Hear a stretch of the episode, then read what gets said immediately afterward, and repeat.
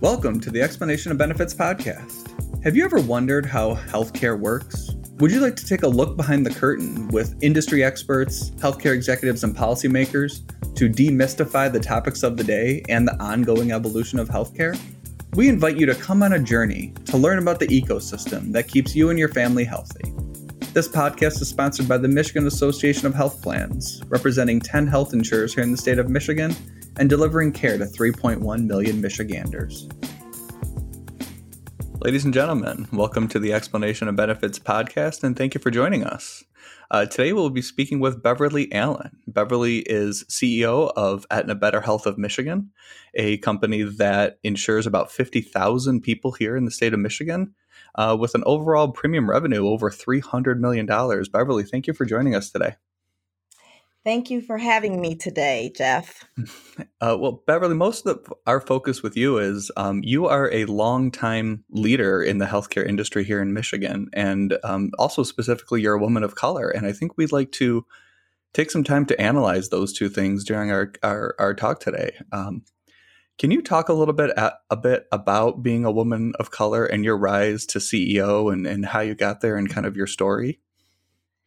Well, I um, am a certified public accountant by training, and um, I went to school for accounting. And I would say that my my rise to CEO was um, not necessarily an aspiration that I had, but it was um, I, I found myself in business constantly um, trying new things and and and being promoted to the next level I would I would say that probably the most significant thing that has um, worked for me is just first of all staying very true to my core value system and and and and when I say that I mean really having just the courage to stand up for what I believe in even even when there are personal risks associated with doing so. I have always um, you know being Eh, being someone who was honed in finance, always knew that it was important for me to be able to always be willing to walk away if it meant a compromise to my value system. So to me, first and foremost was always to stay true to my my core value system. Um, eh, beyond that, I would say I've always been kind of a heads down, hard work, thoroughly committed um, individual and and also i would say that i've always been open and willing to try new things. Um, i've always looked at challenges as opportunities so it allowed me to push past my comfort zone i would call it. And um, so that has been key i think in in my um, you know ascension in in various organizations. And the other thing i've always done is just really to leverage uh, valued relationships um, rely on mentorship. I think that's very important. And i also have always hired to complement myself. Um, i think individuals who hire um, and bring on their team people that are clones of them um, do not create a well-rounded um, team and work experience. So I've always hired people to complement, you know, what I felt my strengths were. So, you know, you you talked a little bit there about your value system and, and never sacrificing. Can you talk about an instance where there has been an, a, a, situation where an answer or a business strategy would have put one of those principles in in peril, and you you know decided to rely on your on those you know, despite maybe the the push pull of the situation? Like, what's a situation where you know your principles maybe guided you through to the what guided you through to the right answer, which may not have been obvious at that moment? I would say that there have certainly been times in my career where, um, you know, financial integrity has been very important, where, um, you know a lot of times there are a lot of people that are have very vested interests in um you know financial the outcomes of a company. And um when you sit in that seat as a chief financial officer, for example, you have to be prepared to push back against that. And so, where, you know, there have probably been, you know, a couple times where I can think of where I was really pushed to, we, we need our results to look like this.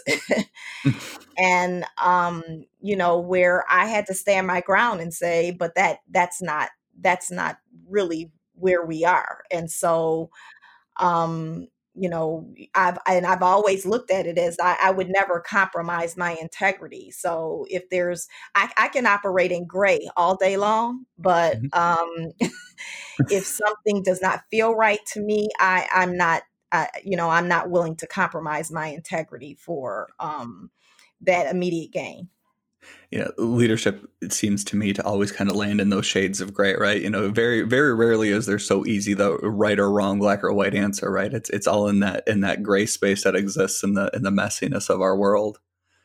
Um, so you talked about you know hiring staff to complement you, and and you said you're largely a, a financial person, a CPA by training.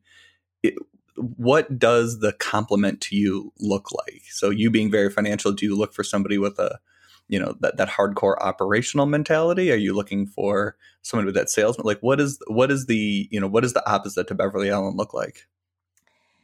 Well, I would say for one thing, I am a very I, think finance people are just very um pragmatic and just give me the numbers, just give me the facts. Um, we can be um pretty um I don't know, honest to a fault and direct. And so sometimes I need people that kind of smooth out my rough edges, if you know what I mean. I need I need to have people around me that um have a little bit more of the soft um the you know just the soft edge to them to round out my sometimes very direct um uh tendencies i mm-hmm. will say well, yeah, it's, it's very interesting. You talk financial, and there's another episode where, where we talk to an actuary. So now we're going from an actuary largely financial, very very financial, and now we're talking to you saying, well, sometimes I, I got to rough out those, those that very hard financial edge in a in a business like healthcare that's that's very financially driven. And yeah, and I would I would also say, excuse me, Jeff, I would also say that healthcare, um, just working in the healthcare arena, I walk around I work around a lot of clinicians. And clinicians tend to be very um, uh, high level of empathy, high level of, you know, um, you know, just the way they interact with others tends to be in a um, maybe a gentler way than you know a lot of fi- finance people do. And so you know that's kind of an example of how you know as you grow in your own career and as I've grown in mine I've had to learn how to um, recognize those differences in people and in communication style um, and um and and and vary them a little bit you know t- to to suit the audience. Yeah.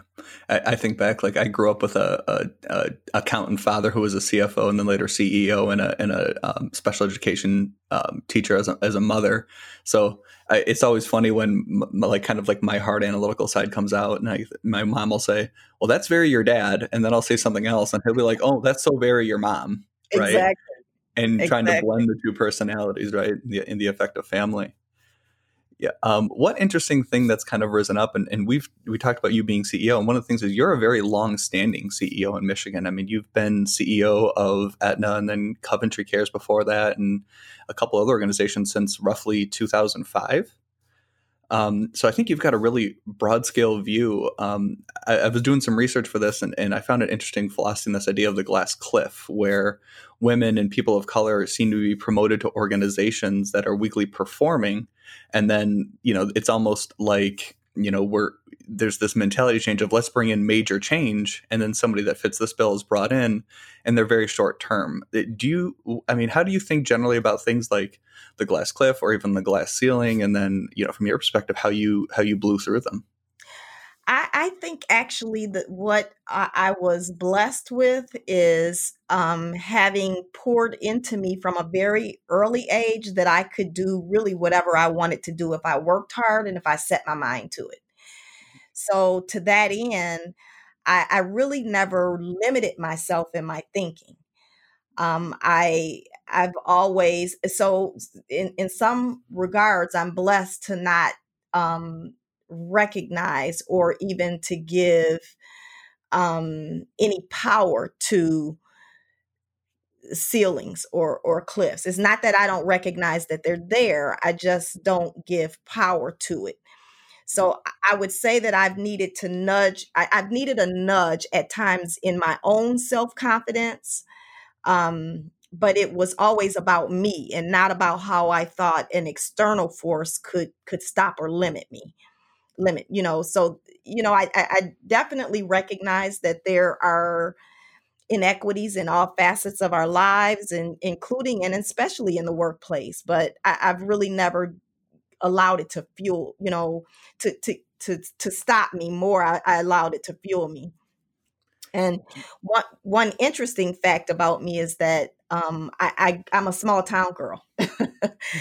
my um my my family i come from the west side of uh, the state and my family my aunt and uncle in in particular own a um, a 200 acre blueberry farm in west michigan. So i, I grew up at a very early age um, working on the farm believe it or not. And um, by the time we were in our teens my siblings, my cousins, we, we were like farm bosses during peak season.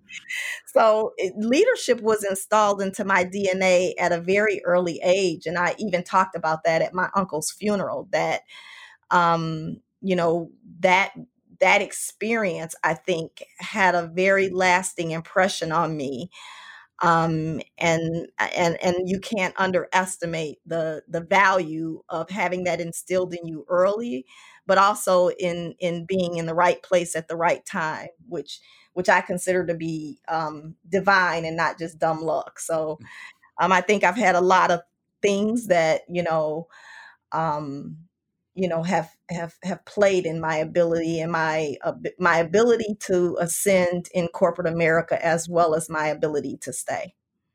So let's talk about this blueberry farm for a quick second because I have an interest. So because because you're so financially driven, did that blueberry farm have the best financials of any blueberry farm in Michigan while you were there?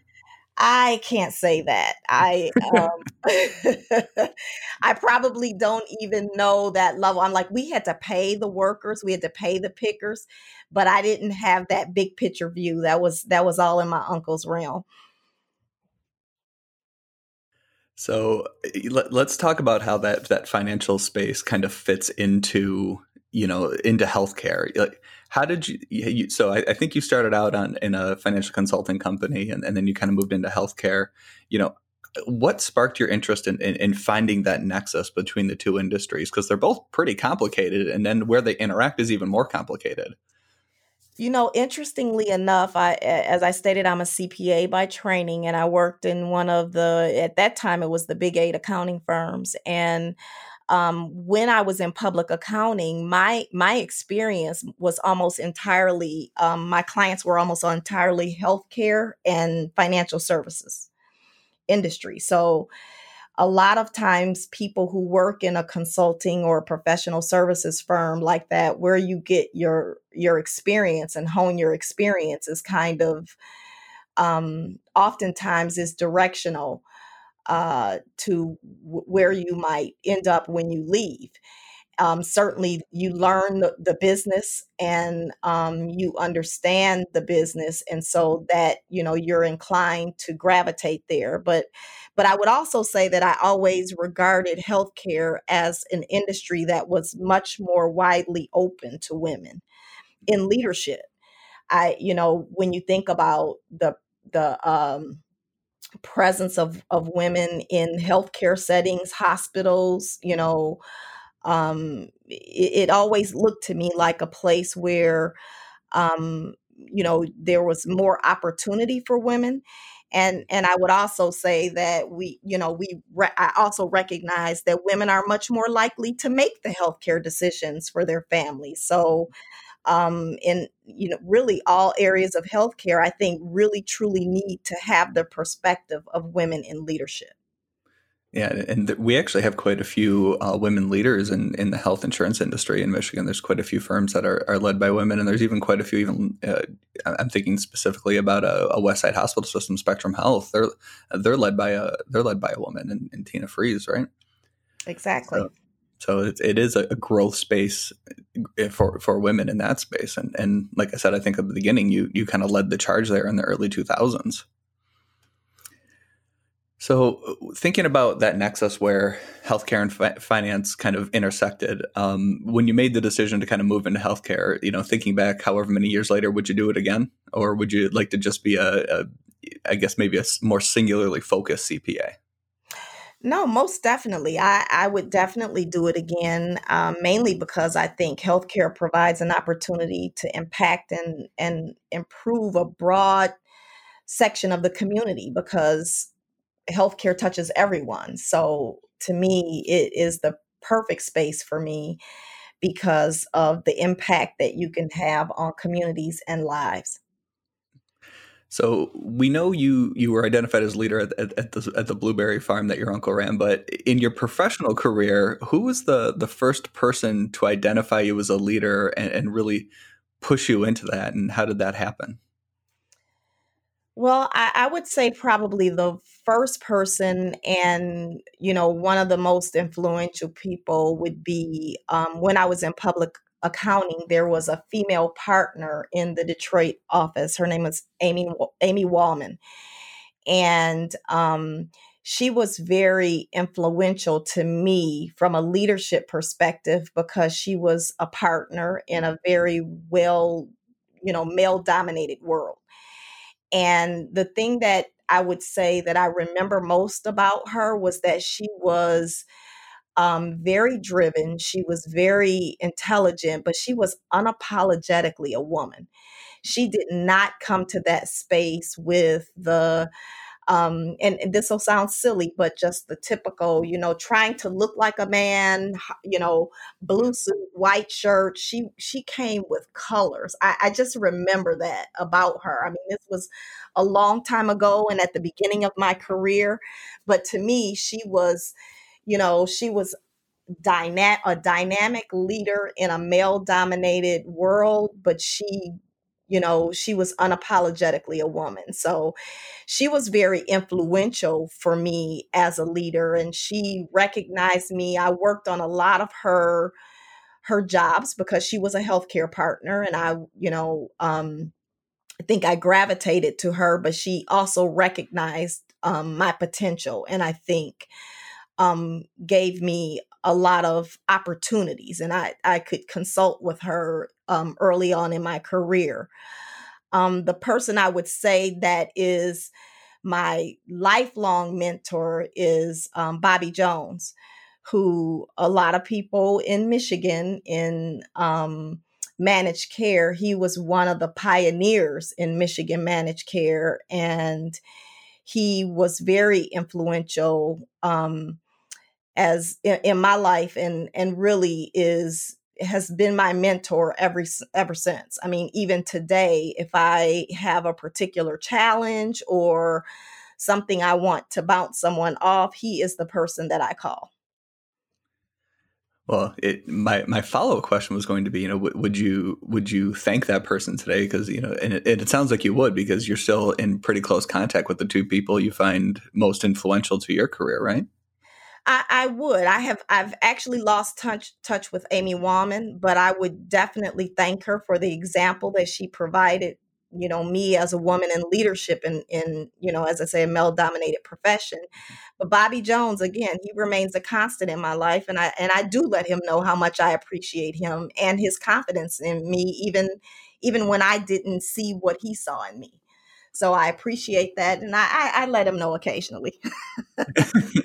you know, it was, it was, funny. I was listening to another podcast, kind of been prepping to talk about leadership, and, and Jack Welch, the uh, from GE, uh, late Jack Welch, right? Um, he mentioned that one of the things he knew was an indicator to him that women were starting to be empowered was what you mentioned, which is women started dressing more like women and he talked about almost exactly what you said which is you know white shirt blue blue suit and then all of a sudden there was color right? And there was right.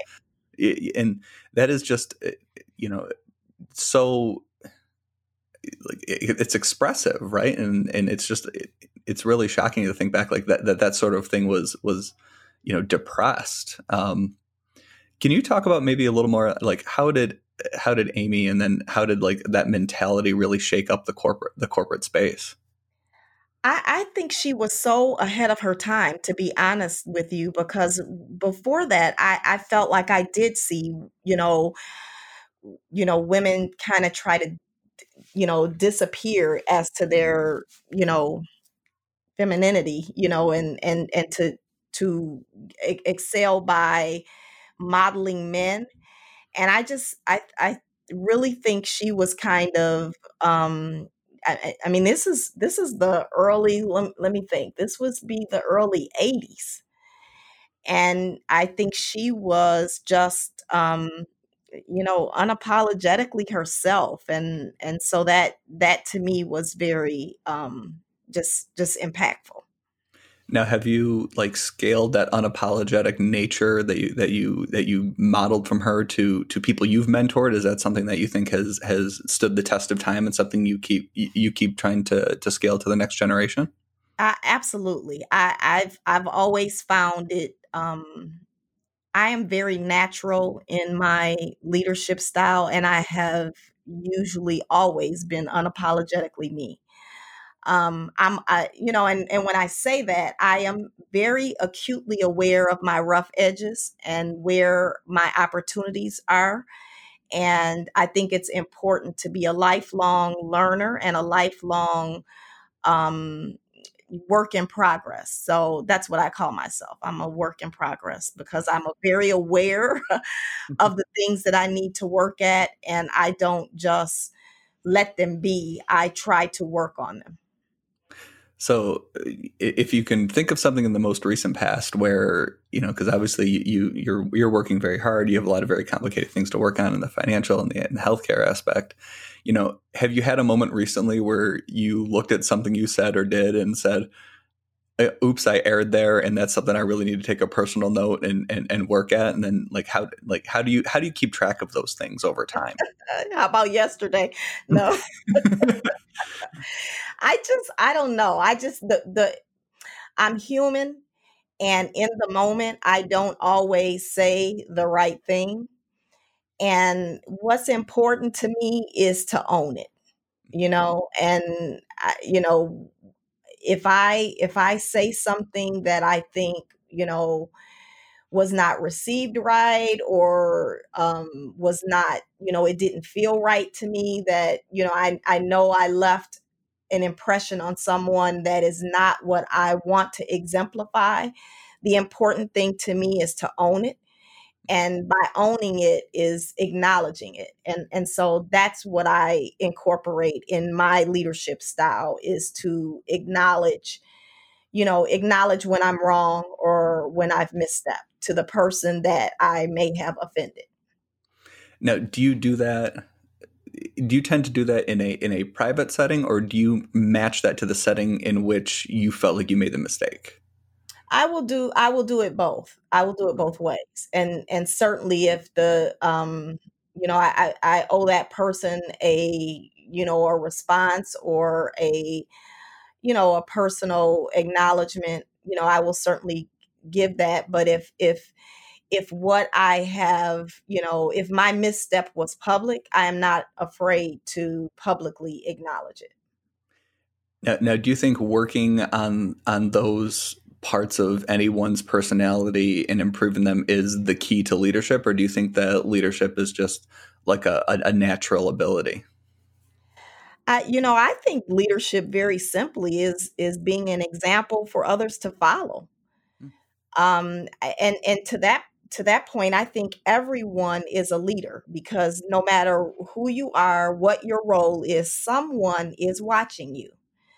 So at home, it, it could be your children. At, at work, it could be a coworker. So even if your position um, in the organization or your position in whatever relationship it is doesn't have the moniker of leader or manager, I, I think essentially everyone is a leader because wherever you are, someone is watching you and you could be impacting and influencing, you know, uh, people that come, you know, behind you.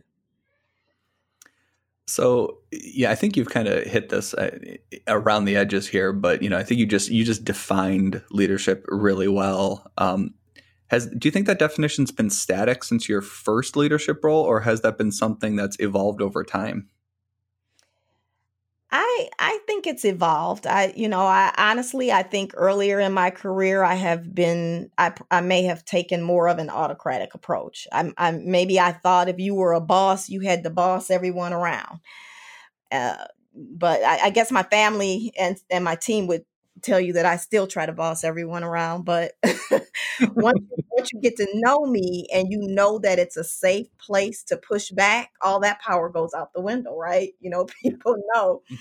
So, um, and I and I pride myself in that. I I do. I, I'm a very strongly opinionated person, but I also foster an environment where people feel that it is a safe place to disagree and it's a safe place to push back and so that kind of empowers people to um you know to to to grow on their own so i you know i, I would say it, it has evolved so one thing, and I don't know if you remember this conversation, you and I got talked a couple years ago at our conference when we had Kim Lear there talking about the generational differences between people.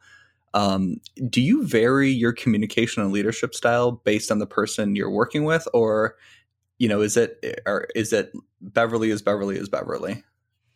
No, no, no. I definitely I think you have to vary um your style and I, I don't believe you can lead everyone in the same way. I, I think you have to meet each person where they are and there are definitely general differences and some of those are d- driven by generational experiences but I, you know, I think it's best that you recognize those differences as a frame of reference, but you also have to be careful not to stereotype people. So, um, you know, I, I think you have to meet people where they are, recognize that generational difference, but also don't don't overplay it, if you know what I mean.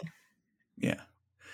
So, uh, you know, we've talked about your style a bit. Is there like a, a model of a person or, or a, per, a leader's personal style that you you try to mimic? Or is at this point is it just you know, like a natural growth and evolution path? Or is there something you like truly rely on as like your your your go-to resource for for leadership?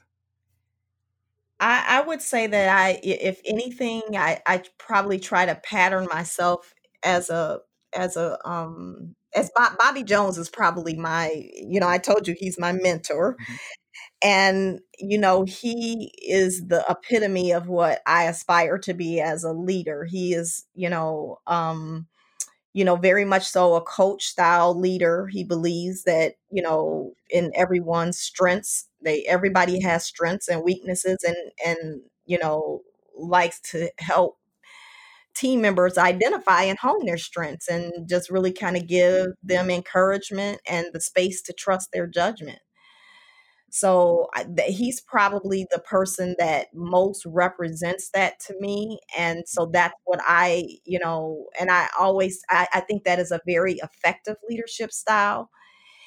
And um, I, I, would also say, trust me, it, it's not always the easiest thing for me to do because at heart, I, I, I'm a, I call myself a recovering tr- control freak. So,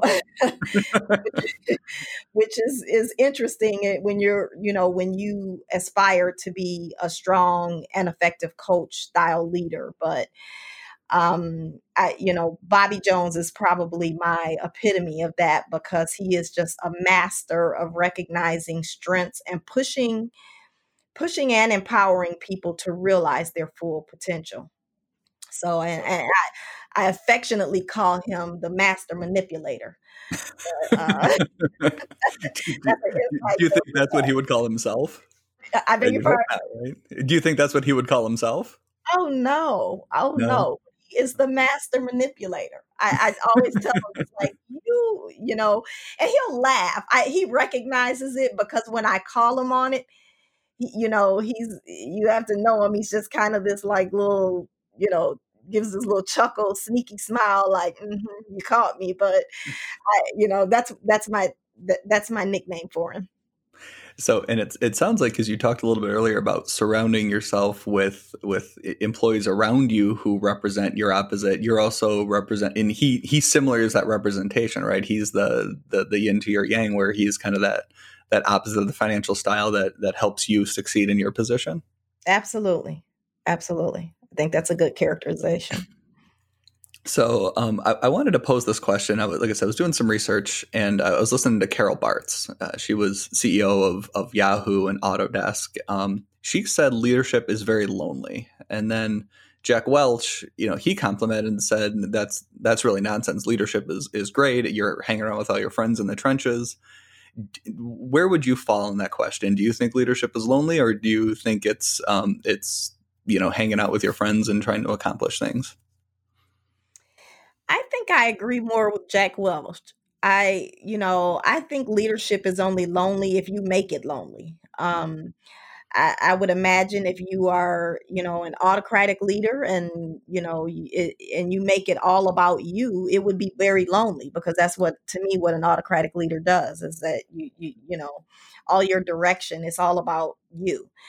Um, however, that that leadership style is usually not very effective. So if you are a collaborative leader that you know values the strengths of every person and kind of empowers them to utilize those strengths, there would be nothing lonely in your leadership experience. So my my leadership experience has not been lonely. It's been filled with a lot of um, amazing people that I um, will be, you know, connected to for life.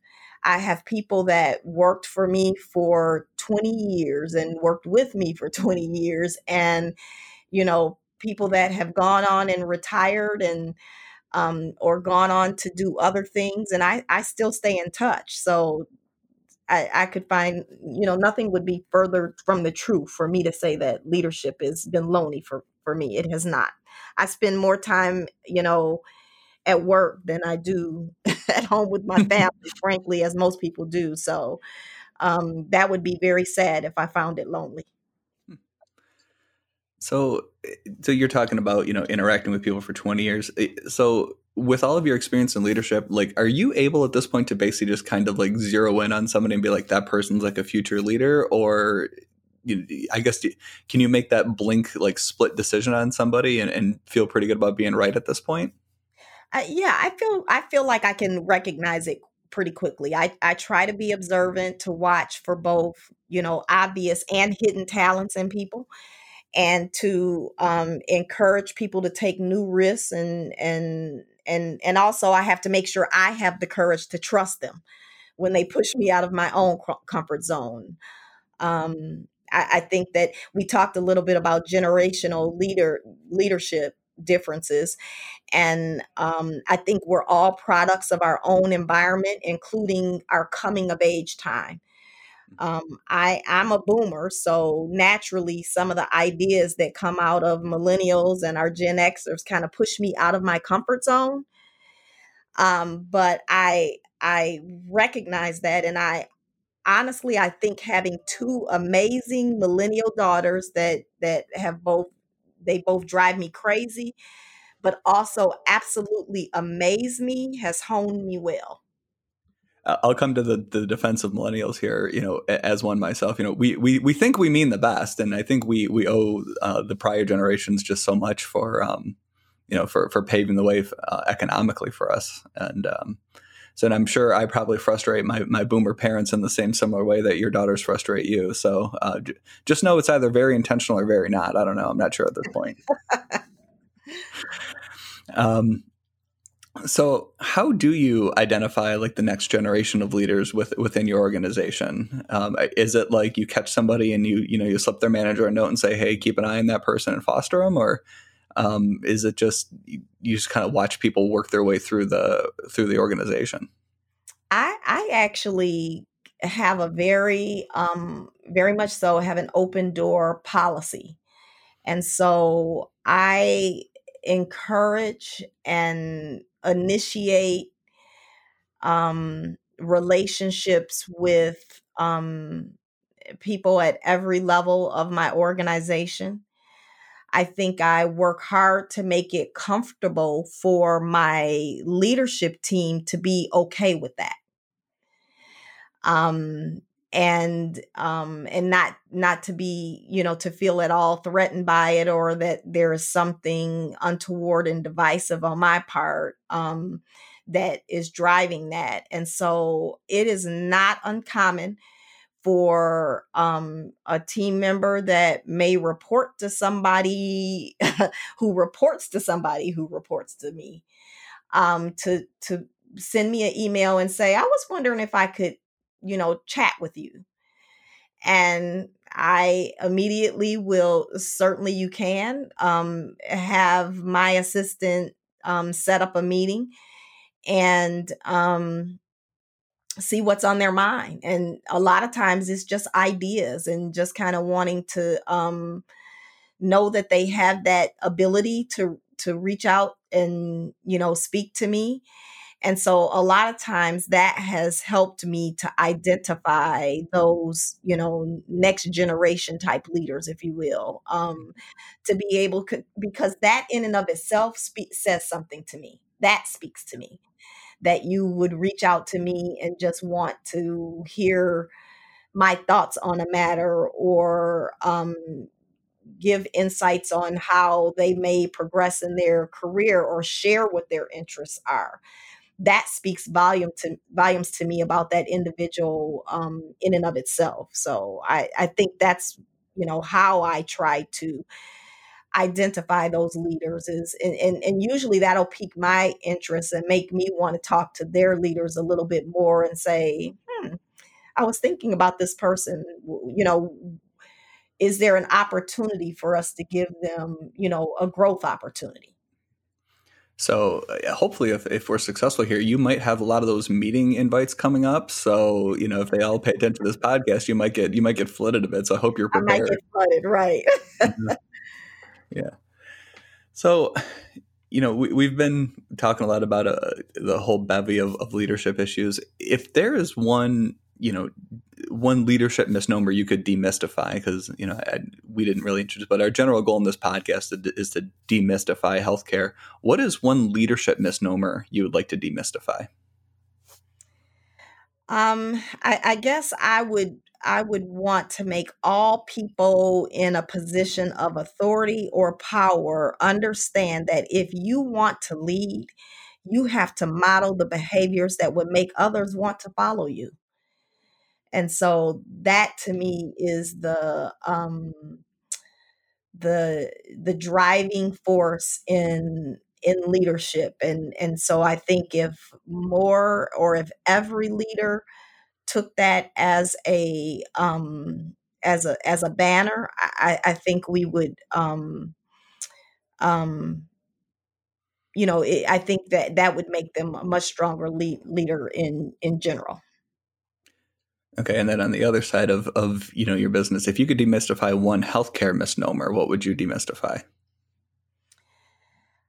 I I guess I would make healthcare live up to its name, healthcare, instead of of sick care. I mean, if I could wave my ma- magic wand, I you know, healthcare in in and of itself, I think, is a misnomer, and so I think our system is wired today still to um, provide sick care and take care of people when they're sick, and and so I think that would probably be the the biggest thing and and the other would be just to make it available to everyone regardless of you know socioeconomic status race creed color all the things that drive disparate access to quality health care yeah we're and i think throughout you know we haven't really touched on the uh, on the covid pandemic but that's been one thing that's really come to light during the pandemic is is the disparate delivery of healthcare in our system.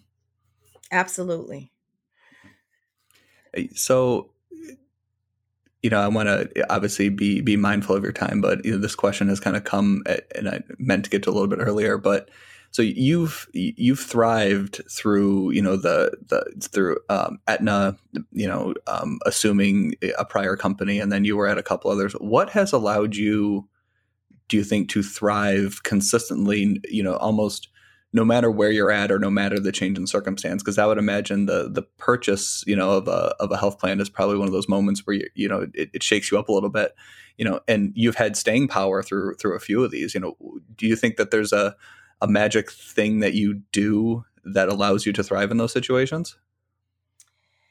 I think first of all i stay me right? I, stay, I, I i'm the same things around me may change, but I'm the same. You're a sea but of tranquility. yes, yeah. I. But I also have. I always recognize that, and I accept change. I mm-hmm. accept change. I I don't fight change. A lot of people that don't um, survive transitions, and let's face it, there's a lot of transitions in corporate America today, you know, because one company is always acquiring the next and the next and the next. I've been, how many times have I been acquired or merged? I don't know. I mean, that's a, even, that's a scary question to even pose, isn't it? Like, how yes, many times has this happened to me? I've been acquired, you know, been, you know what I mean when I say been mm-hmm. acquired. Mm-hmm. It's just like, how many times have I been in a company that either merged or was acquired or acquired you know probably is more impactful to you when you are when your company is acquired right but this this goes back all the way to Ernst and Whinney. I told you I was I was a CPA at Ernst and Whinney, which became Ernst and Young, mm. and and the name changed, but also a lot of the accounting practices and processes, you know, were it was there was a lot of disruption for me because a lot of the young side of that equation survived. And so i had to you know learn new things and be accepting of new things. And you know i was i was um, the deputy rehabilitator for the former omnicare health plan that was acquired by coventry. Um, and then you know coventry was acquired by aetna and then Aetna was acquired by CVS. So I've I've had my share of those transitions, those corporate transitions. And the thing that I would say is that I stayed me, but I also embraced the change and I didn't fight fight it.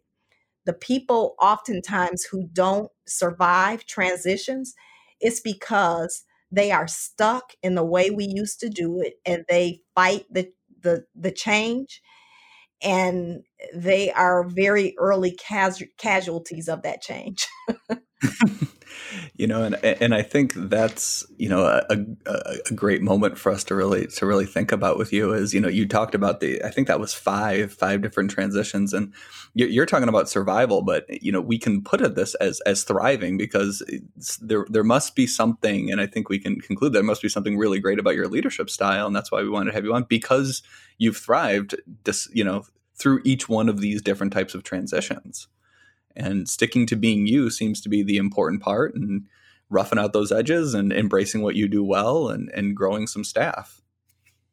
Absolutely. So, um, you know, uh, Beverly, I think it, this would be a good time for us. You know, it, do you have any any closing thoughts or any words of, of wisdom you'd like to leave with the, the next generation of healthcare leaders or leaders in general, or people of color who are looking to move up in leadership? Um, any words of final words of wisdom for them? I guess I would say is um, the biggest thing is to um, drive the change that we need to see in healthcare. I think, um, as you stated previously, we've learned a lot through this current you know pandemic and challenge that you know this generational pandemic um, that we've learned a lot about the healthcare system. We've learned um, what you know in, in some cases we've learned how quickly we can shift, um, which is a good thing. That that shows that we can um, we're agile and we can adjust quickly and and that to me is a strength. We've learned about the weaknesses in the healthcare system. We've always known that there were disparities in healthcare but covid has shined a light on it in a way that um, I think it allowed a broad intersection of our communities to kind of know and understand what that really means, what, what it really means, and what are the impacts and the implications of disparities in healthcare. I think that we, you know, for the next generation of healthcare leaders should be looking towards what what does healthcare look like in the future that we we should be driving to a more um, customer centric model where care is defined by the person and what the person needs and what they want to be happy and fulfilled. Um, giving you know giving people more control over their health care and and empowering them to live their life the way they want to in the fullest on their terms um, I think that includes making healthcare more convenient and more affordable. And and and if it's more convenient and more affordable, I think it is more likely to result in better outcomes. Um, I also think I would, that, I'm sorry. I was going to say, and I would imagine as a, as a finance person at heart, you could prove that on a, on a dollar for dollar basis, right? Absolutely. Absolutely. I think, you know, a lot of, um, I, I think it would be very transformational to the cost of, of healthcare. But if you can, if you can um, drive better outcomes at a lower cost, that is a win-win for the, um, for the healthcare system. And, um, you know, in in the midst of COVID, we've seen you know real real movement in in how we deliver healthcare. I think that the future of healthcare has to include a, a, real transformation in the consumer experience and and have more innovative healthcare models as well as just make it local and easier to access. This push towards telehealth has been amazing. I, you know, we've known this, we've talked about it, but COVID really pushed both consumers, providers, and payers to to really adapt um, fast and furiously um, out of everyone's comfort zone. And as a result, I think consumers have appreciated the new, you know, easier access providers have recognized that they really can provide quality care in a telehealth environment for many services. And I think payers have adapted and embraced this new norm. And I and I honestly don't think I think it is here to stay. I don't think we will I think we will benefit from what we learned in our need to be agile and and adapt. So I think that is if you can find a, a positive um, I would say that's a positive, and I think we can expect that we'll have to just be even more innovative, um, including more digital tools and communication modes to support that broader use of telehealth. Um, we have to constantly challenge the status quo and and come up with new technologies and business models and how we work collaboratively with um, community based organizations. Um, and, and so I think those are all important, you know, um, charges, I guess, that I would give to um, future leaders in healthcare is that we have to be about really focusing on the whole person, the mind, body, and spirit, and um, truly um, in all aspects of how we provide um, uh, care to uh, communities. Well, and all those future leaders should definitely email your assistant and get some time set aside with you, right? So you can talk them through it. yes, set up that meeting. set up that meeting. Well, you know, Beverly, I would just thank you so much for your time today. You know, I'm I'm I'm fortunate to to work with you in a in a, in a you know. A, a, to at least hear your wisdom four or five times a year during our our um, our uh, our board meetings and, and other strategic meetings, and and I know I get a lot from it, and I hope uh, folks here that tune into this get a lot from it too. So I would just say thank you so much for your time. Um, thank you so much for your time today, and you know it's been a real pleasure talking to you. Thank you, Jeff. It's been a pleasure talking to you as well. Well, ladies and gentlemen, that was our next episode of the Explanation of Benefits podcast, sponsored by the Michigan Association of Health Plans. If you have an idea for an episode, feel free to email us at mahp.org, or if you'd like to be a guest, please contact us in the same way. Uh, be well, take care of take care of yourself, and take care of each other. Thank you. Thank you for listening to the Explanation of Benefits podcast. Would you like to be a guest on our show, or do you have a show idea? Head to mahp.org to submit that over. We look forward to demystifying Michigan's healthcare industry.